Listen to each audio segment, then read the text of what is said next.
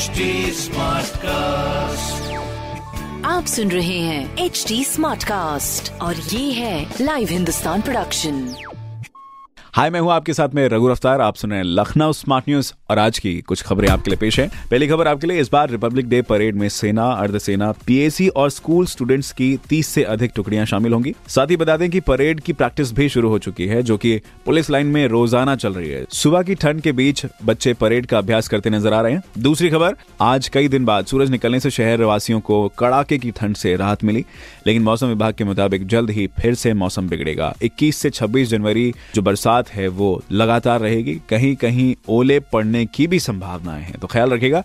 तीसरी खबर आपके लिए लखनऊ में बढ़ते कोविड केसेस और कड़कती ठंड के बीच शहर के प्राइवेट स्कूल्स में 24 जनवरी से ऑफलाइन क्लासेस चलाने का निर्णय लिया है। वहीं गार्जियंस अभी बच्चों को स्कूल भेजने में सहमति नहीं दिखा रहे हैं।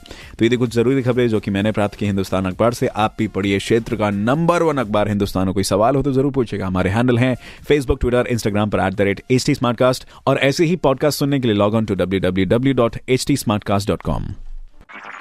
आप सुन रहे हैं एच डी स्मार्ट कास्ट और ये था live Hindustan production smart Smartcast.